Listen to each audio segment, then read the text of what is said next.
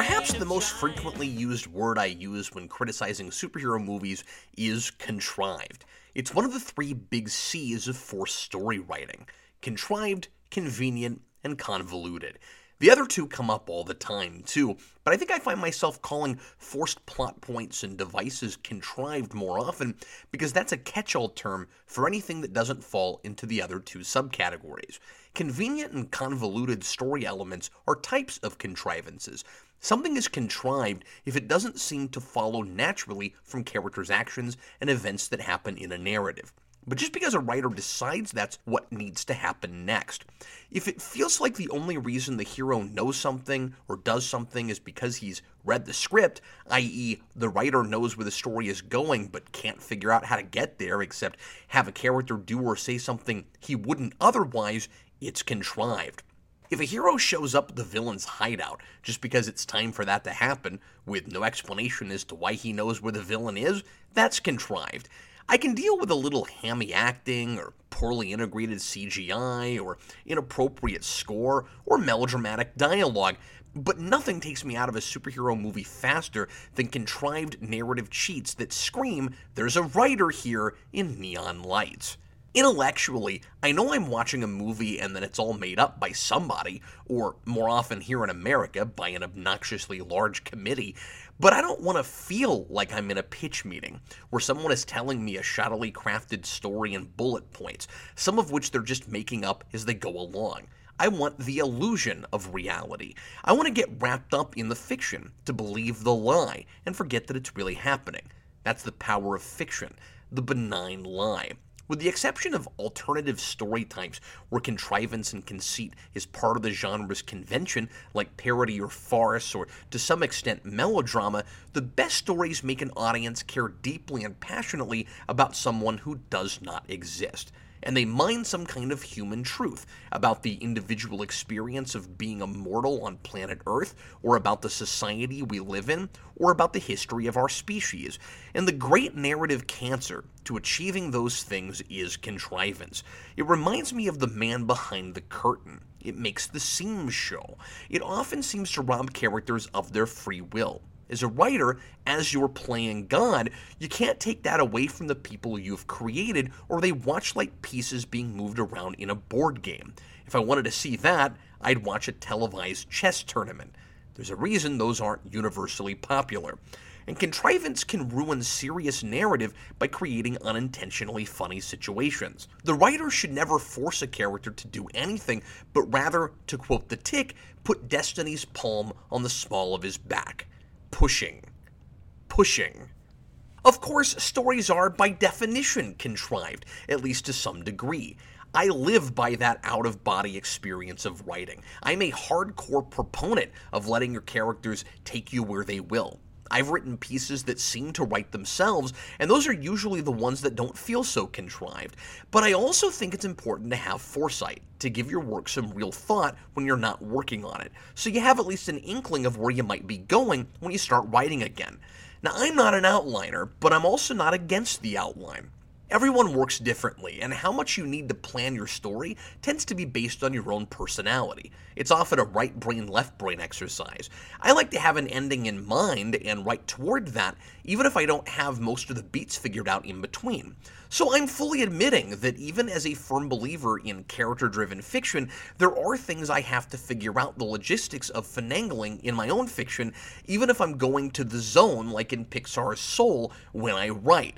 In review, I'll sometimes say, couldn't you have contrived a more believable way to get X character to Y place? Fiction is a fabrication, so contriving is the name of the game. But the trick is for those contrivances to be so organic, so logical, and is based in a character's motivation and personality it goes totally unnoticed, so that if you told a viewer, I already knew, say, the people in the two boats at the end of The Dark Knight weren't going to blow each other up, I just didn't know why until I wrote it, that viewer might be surprised. The job of writing fiction is just like doing magic. Everyone knows it's an illusion. When I say something is contrived, I'm not complaining that it's fake. Of course it's fake. I'm complaining that I'm being reminded it's fake. while I want to be taken in by the lie. If you notice bad sleight of hand in a magic trick, like you see a magician palm a ball or a card and it ruins the whole trick, you're not going to be upset because the magic wasn't real. You're upset because the magician didn't tell a good lie. And it's much harder to get away with contrivance in a genre with a standard, rigid story structure. Certainly, superhero stories can subvert the formula, especially these days, but there are good reasons not to, to just tell a good, classic good versus evil story or hero's journey story. They continue to resonate because there's something universal and timeless about that formula. And I've seen plenty of movies that try to get around a genre formula and are just as contrived, or more so, than they might have been if they stuck with it. Looking at you, Batman v Superman, and you can take a basic plot skeleton and tell a compelling story driven by characters' actions. Batman Begins and Superman both did it with the traditional origin story. Guardians of the Galaxy did it with the traditional team building superhero story. Hellboy, Batman Mask of the Phantasm, The Rocketeer, Iron Man, Unbreakable are all examples of the traditional hero's journey story. The unlikely hero who didn't ask for power or an important destiny, who doesn't readily accept the call and discovers something profound about himself along the way. For most superhero stories, you need a hero with some kind of motivation, usually a tragic one, to put on a costume and try to save his family, or his neighborhood, or the world. And he or she needs to be special in some way. You have to contrive some unique skill set or a way to get your protagonist their superpowers. There has to be an antagonist, usually somebody else in a costume, who stands in the way because he or she wants the opposite of what your hero wants and is often a dark reflection for your hero often has an opposing ideology. These things are usually spectacles, so you have to come up with organic ways to get to exciting and rousing set pieces, which is where these things get into the most trouble in looking too contrived. You have to make it personal for the hero so there's dramatic tension, and that can be contrived. How many girlfriends get kidnapped at the end of superhero movies that a bad guy just found out about, so those stakes are there? Sam Raimi's Spider Man or where the hero's significant other is in danger and the bad guy doesn't even know the hero's secret identity. Vicky Vale in Batman 89. And you need a big standoff at the end that it feels all roads were actually leading to. And of course, the hero has to win before the credits roll. If you go by the book, a lot of that story is already told for you, and that's a structure that doesn't look a whole lot like real life. It's based on wish fulfillment fantasies dating back to the 30s in comics and adventure novels even before that. It's hard to make those stories believable, but it can be done. These days, we do break out of that mold. Logan, Joker, but the vast majority of superhero movies, while they might deal with heavy, real life subject matter, question the protagonist's altruism and competence and deconstruct classic archetypes through a modern lens. There's still clear good guys and bad guys, and the hero still usually wins at the end of those. And that means that it's still hard not to fall into the trap of contrived superhero movie tropes, several of which go all the way back to the Dick Donner days of Superman. Today I'm going to give you two top 10 lists for the price of one.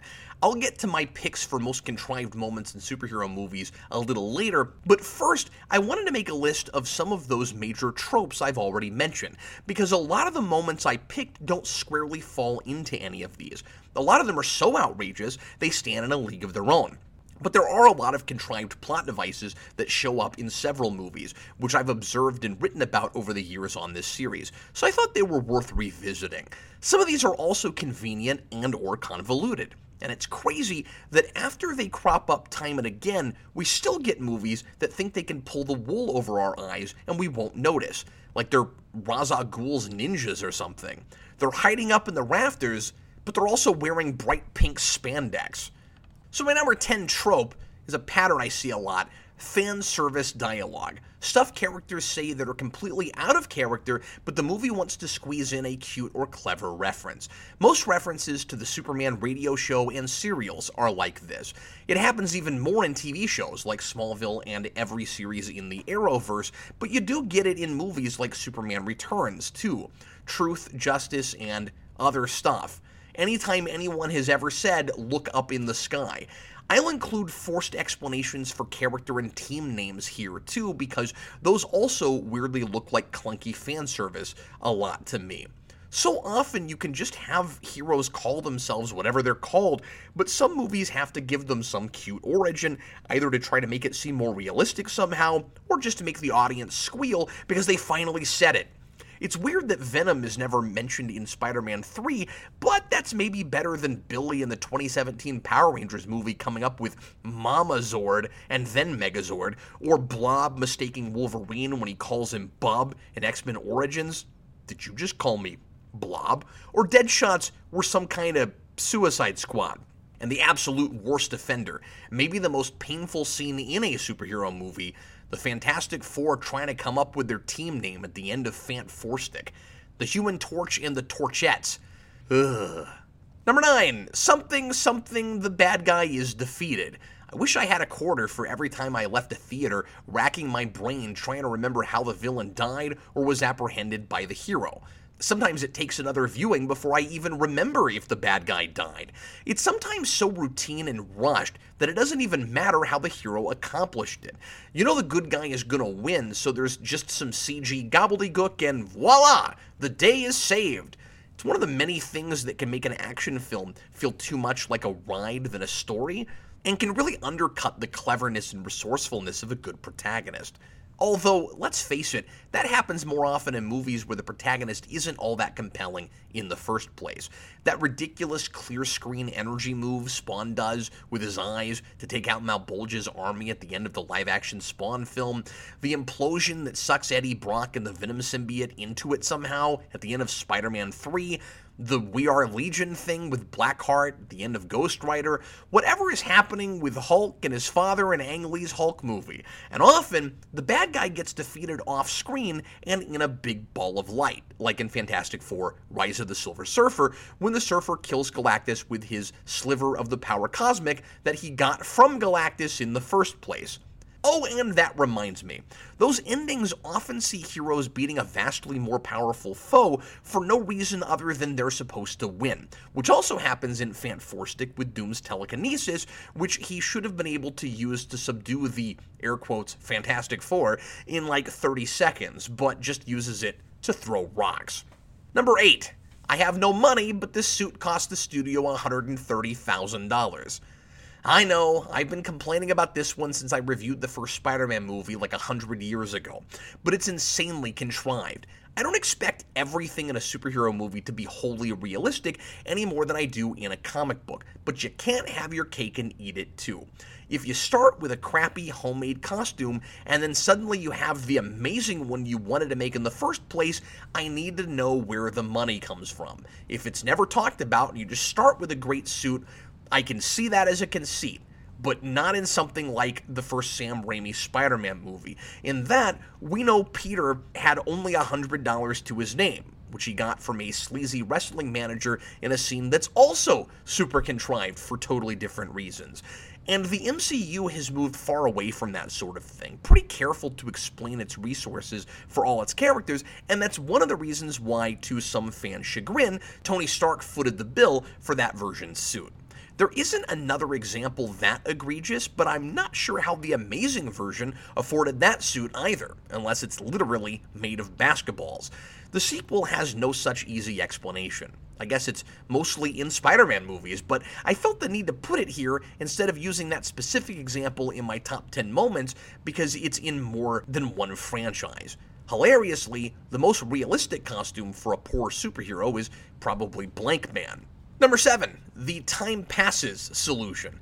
A huge problem we spent an entire movie or two dealing with, but because the franchise wants to move on to something else, it's conveniently solved off screen or in a montage or between movies. The destroyed Rainbow Bridge in Asgard at the end of the first Thor movie, where it was treated like a thing nobody knew how to fix, and Thor was tragically separated from his true love for an indefinite amount of time. But Thor can already get back to Earth by Avengers, and the bridge is back to normal in Thor the Dark World.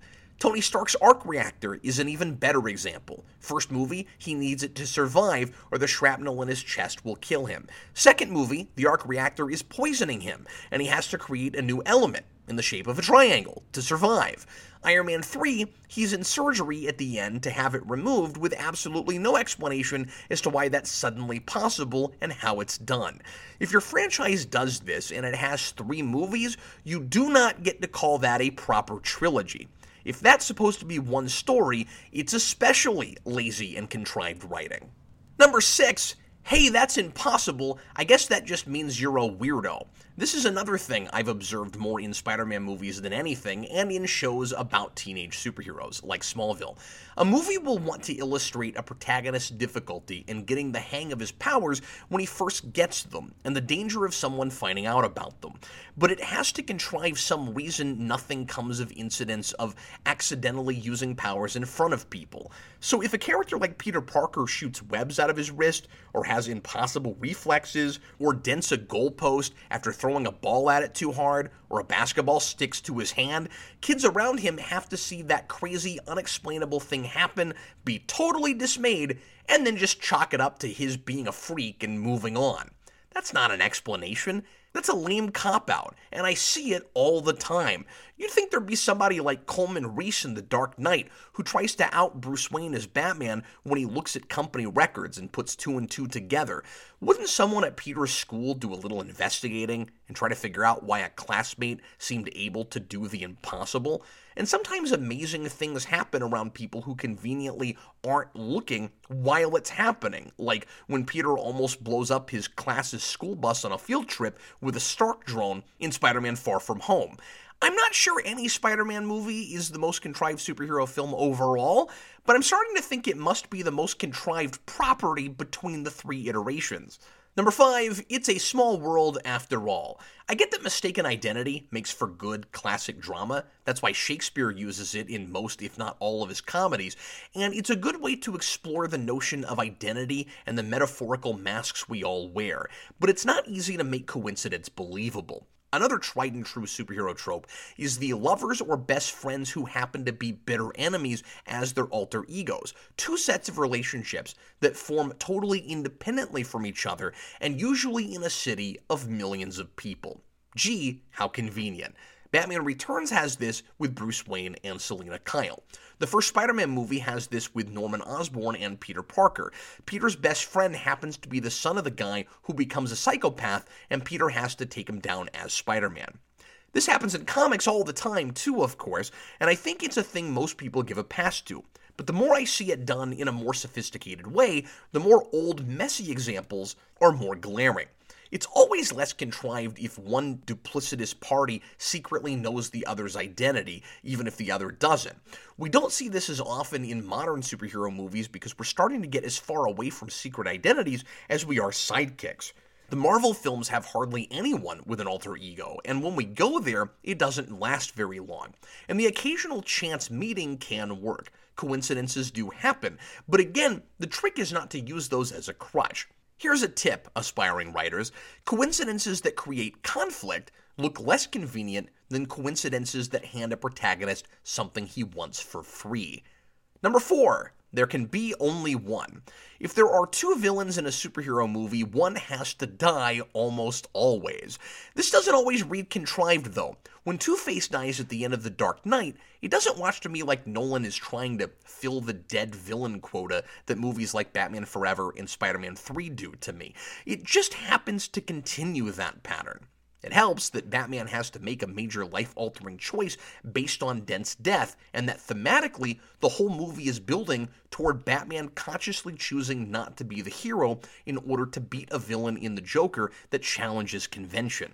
Again, it reads less contrived because it creates a problem for Batman. But more often than not, there's one villain left alive to tease the audience for more to come, and one has to die so it's a bigger surprise when the other one doesn't, which is an established trope with Catwoman at the end of Batman Returns.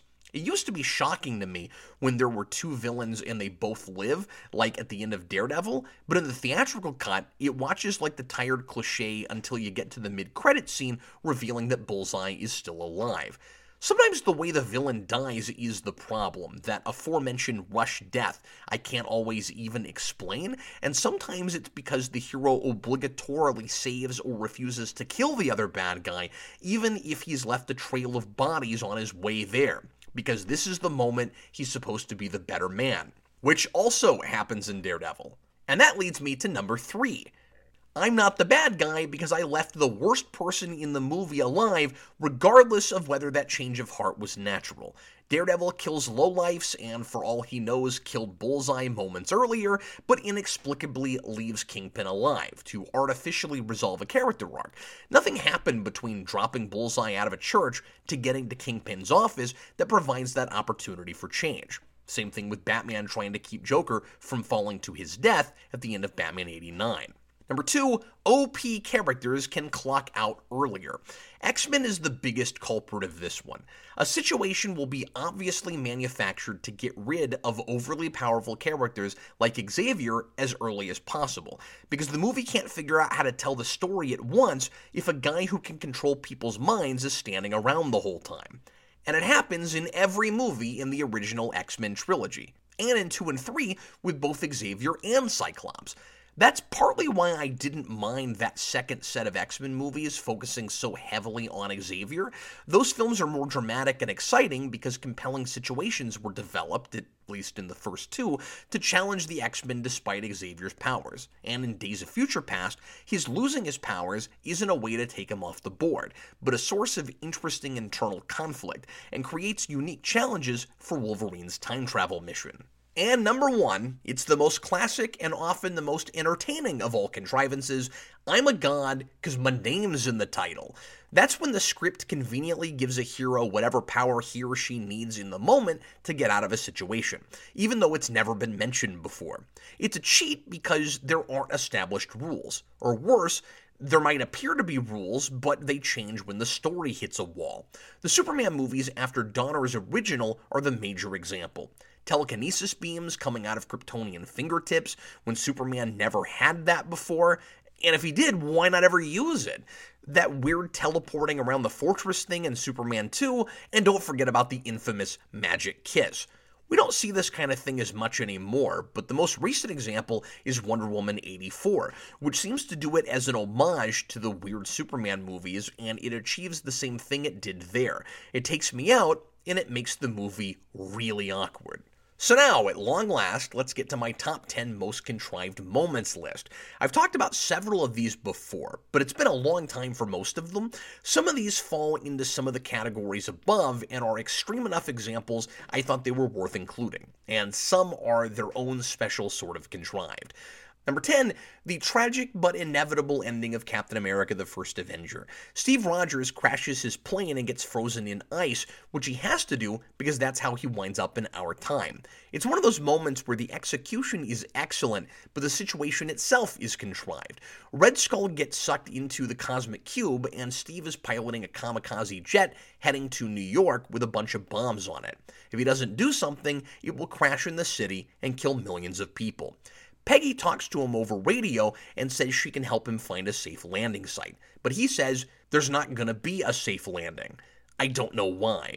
Steve looks at a schematic of the plane on a monitor that shows the missiles, and I guess that's supposed to be enough to somehow convince the audience he can't land the plane somewhere.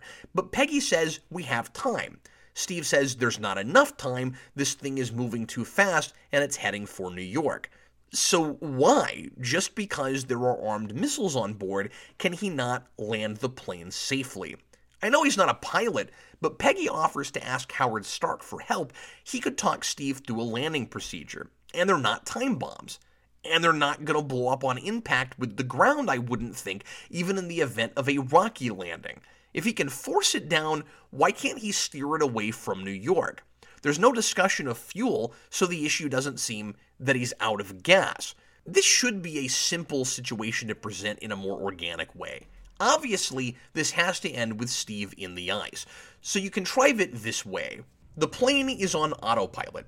Rigged to crash in New York. The controls don't respond at all. Steve can't use the stick to steer it in any direction, even down. So he has no choice but to sabotage it and hope it crashes in the water.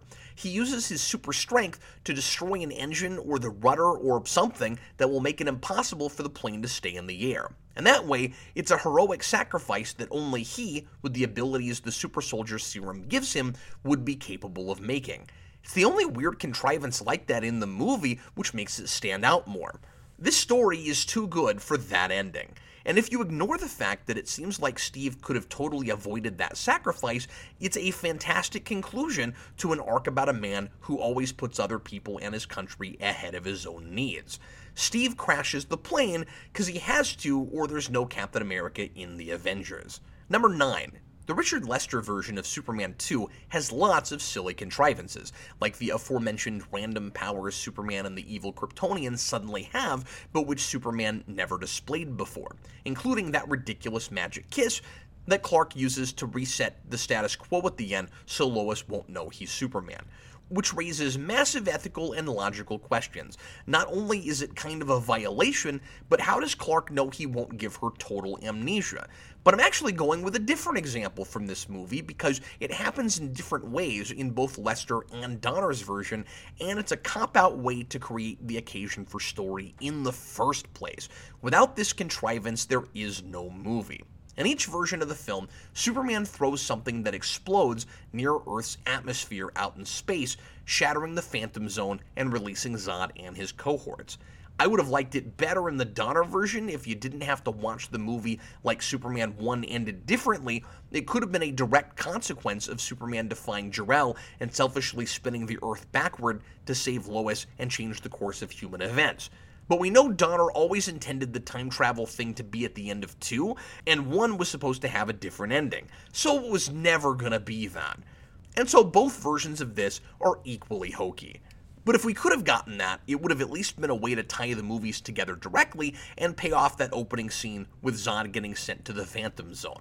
Anyway, in Donner's version, the missile Superman throws in space hits the zone and frees Zod and his gang. In the theatrical version, it's the shockwave of the hydrogen bomb Superman takes from some terrorists in Paris and throws into space. It's dumb for the same reason with both. First, the Phantom Zone is conveniently right outside Earth. Why did it travel on the same trajectory Kal-El did when his parents intentionally sent him to Earth in a rocket? Why does it move at the speed of light when it has no means of its own propulsion, which it would have to do to reach our solar system in that amount of time? And second, perhaps it's thrown to our region of space by the shock wave of the explosion of Krypton, but that wouldn't make something go to warp speed. It's still convenient, it would just happen to go in exactly the same direction the baby pod did, and most importantly, it's a shock wave in the Lester version that blows the Phantom Zone open. Why didn't the destruction of the planet do that in the first place? It's there because it has to be to make this story happen. Number 8, this one requires little explanation. Spider Man 3. The Venom symbiote just falls out of the sky and right next to a disguised superhero in a park so it can possess him and make him dark and edgy. I mean, Peter couldn't find it in a lab somewhere, or there couldn't be some reason he's in space at the beginning and finds it. Nah, it just falls out of the sky. You can't say it's not comic accurate. At least it comes from space. Gee, how convenient it happens to find the only person in the city with superpowers. It happens because the studio is making Sam Raimi adapt Venom, and his heart is just not in this part of the movie. Number seven, this is the most recent example of Powers suddenly in a scene to manufacture a way to get to the next plot point. Wonder Woman 84. Diana makes a jet invisible that she and Steve Trevor steal because otherwise they'll get caught by the military. She says she always wondered how her father made Themyscira invisible. It's apparently just a trick you do by being related to a god, touching something and concentrating really hard. She only did it once in 50 years with a coffee cup. She talks about it like it's really hard and was a mystery that eluded her all this time. But now she can do it and with something enormous. I guess because adrenaline? The same thing happens with her ability to fly later, too, where, based on a vague description of flight from Steve Trevor, she's able to ride wind currents and do it with her body. But the invisible jet thing strikes me as even lazier. Maybe that's intentional because director Patty Jenkins is trying to make an authentic 80s superhero movie, and some of those had silly cartoon logic like that. But whether it works for you or it doesn't, you can't deny it's pretty contrived. Oh, and why does it evade radar just because you can't see it? She can do it because the invisible jet is iconic and nobody had a more plausible way to make a jet invisible. Number six, there are several examples I might have gone to with The Dark Knight Rises, like Gordon conveniently sending all the cops into the sewer to get trapped so they can't mob Bane and Batman as Gotham's only hope. But I'm going with the thing that always most irked me about that movie Bruce goes back to Gotham and makes his presence known by making a fiery bat symbol on the side of a building. Even though Bane has Gotham under siege by threat of a nuclear weapon, and has said, and made sure Bruce saw him say it on TV, that if anyone tries to get in, he will blow up Gotham. It's bad enough that Bruce seems to take his time when there's a literal ticking time bomb, having a shower and change and dramatically sneaking up on Selina Kyle, but it's asinine that he'd announce his return like that instead of sneaking up on Bane. It's like he read the script and knew Bane would make an exception for him so they could duke it out in front of the snowy steps of City Hall. He does it because theme trumps story here. The symbol of the bat is more important than whether Bruce's character motivation makes any sense. Number 5. The entire third act of Batman 89 is contrived, confusing, and hardly resembles actual storytelling.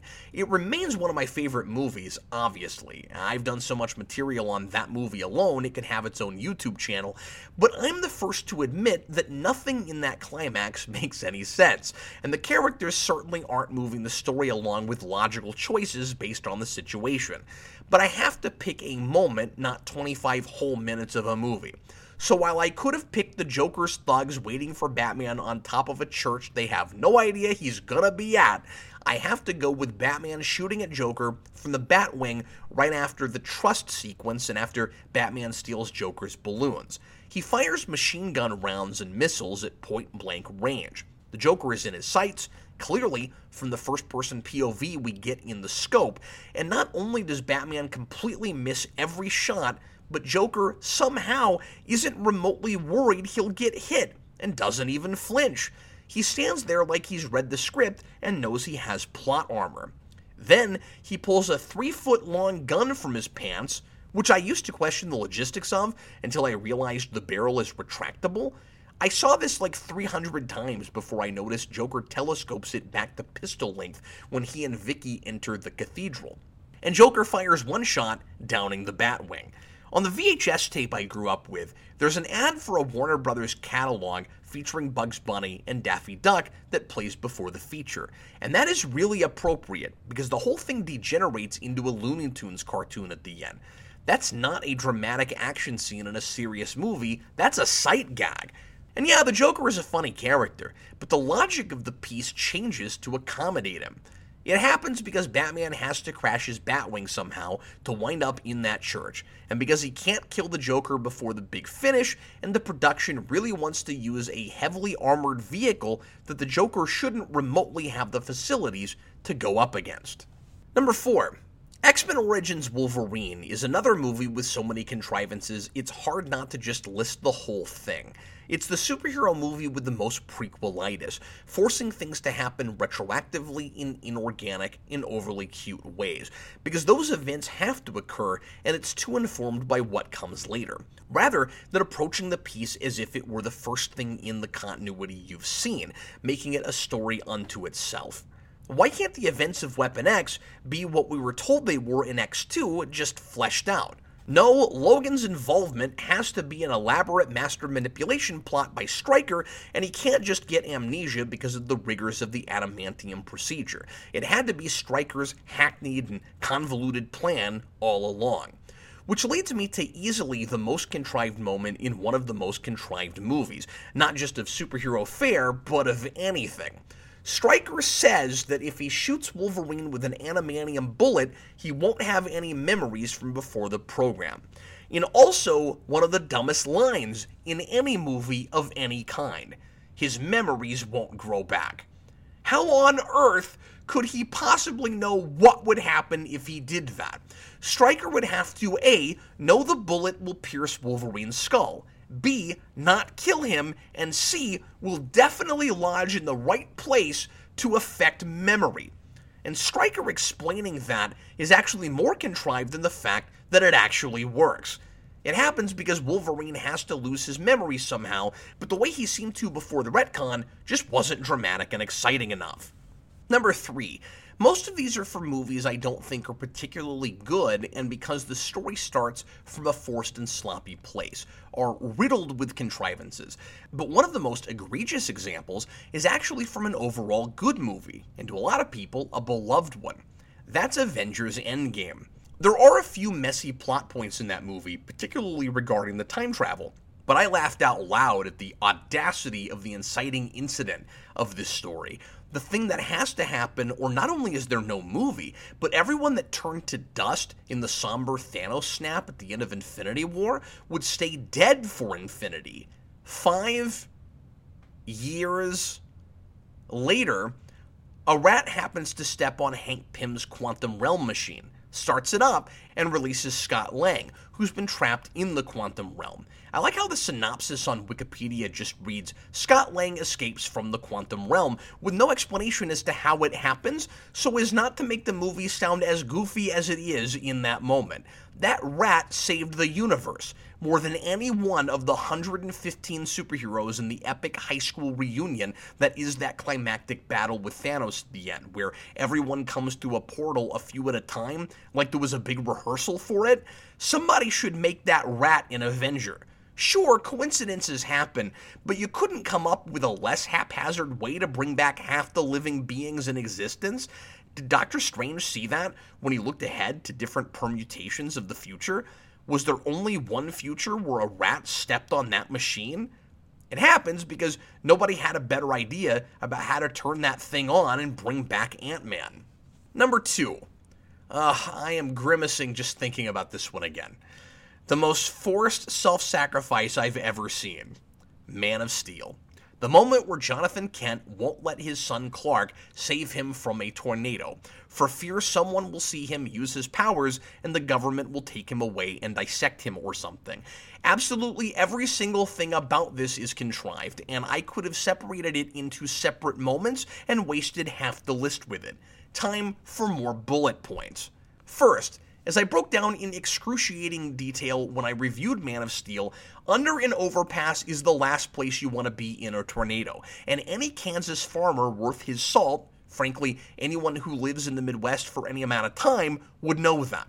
Second, there shouldn't be anyone else there. The other people taking shelter under the overpass are also mostly all from this region and were given the same common sense education about what to do in a tornado I was in elementary school. Third, there's so much wind and commotion, no one standing under that overpass would have been paying that much attention to Clark if he super speeds over and saves his father from getting sucked up by a tornado. They're more preoccupied with their own sense of self preservation. And if they did see anything, would they have the time or wherewithal to get it on video, to have any proof at all?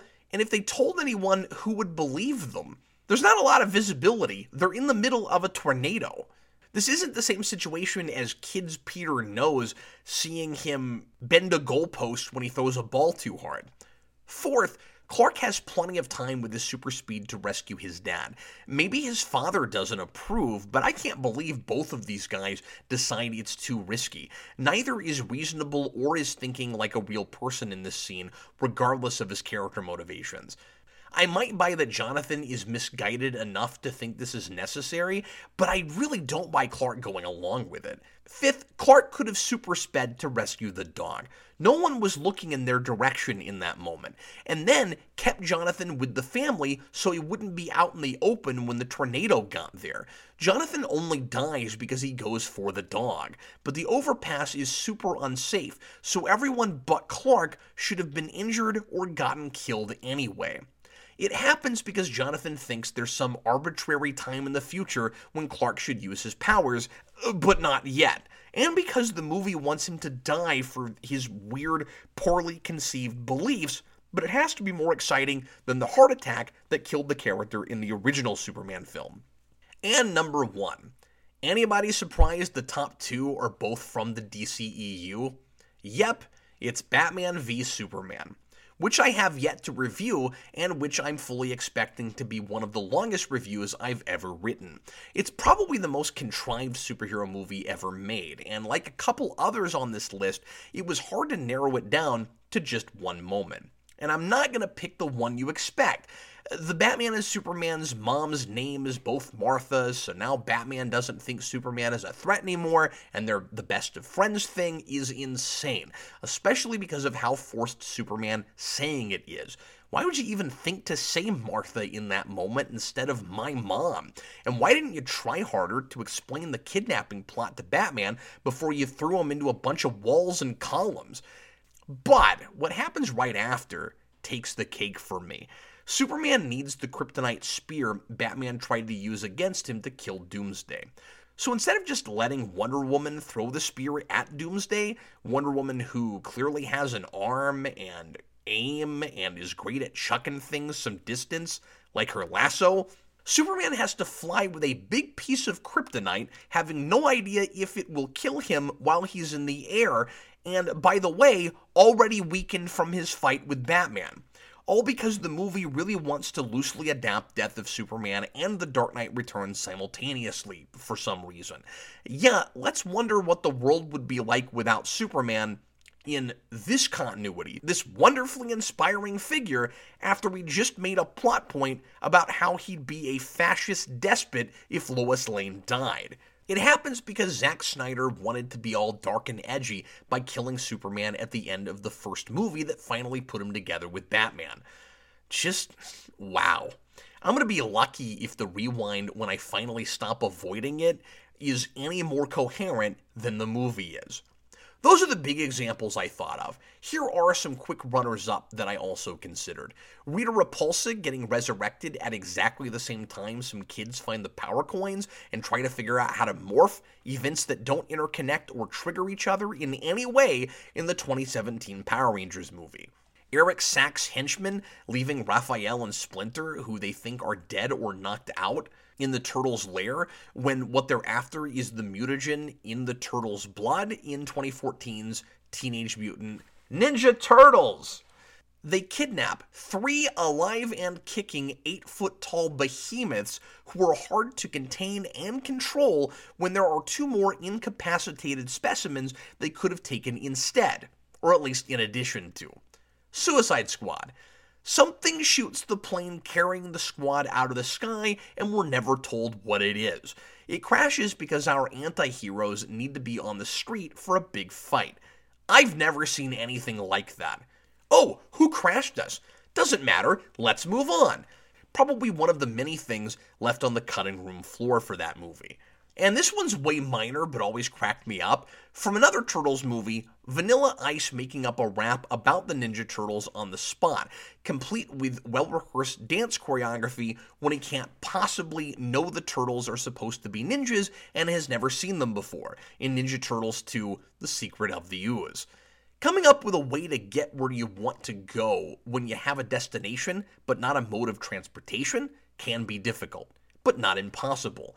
It isn't true that as long as it has four wheels and can get you from point A to point B, it's doing its job. You want the most inconspicuous vehicle you can get.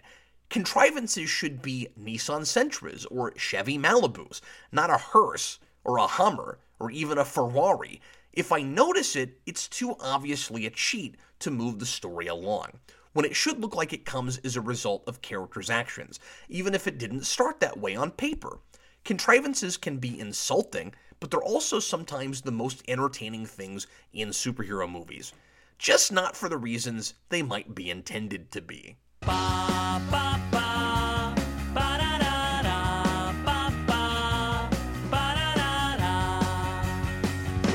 Thanks a lot for listening, folks. Hope you enjoyed it. I had a ton of fun putting this one together. Next time, I'm finally going to tackle one of the major movies that I've been kind of putting off for a long time. It's X Men Apocalypse, so look forward to that. I want to say thanks, as always, to all of our patrons. If you would like to support the show, uh, Superhero Rewind and Geekvolution at large, you can go to patreon.com slash geekvolution. At the bottom $2 tier, you can get access to early episodes of Superhero Rewind.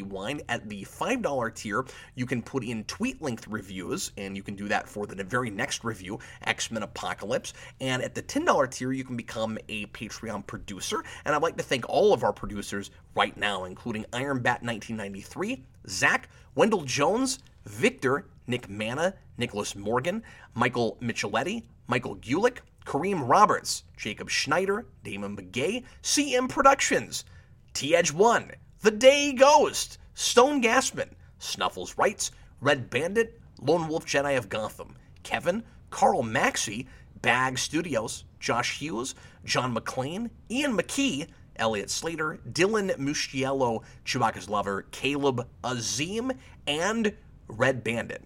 You guys are wonderful. Thanks once again for listening, and I'll see you again real soon with X Men Apocalypse.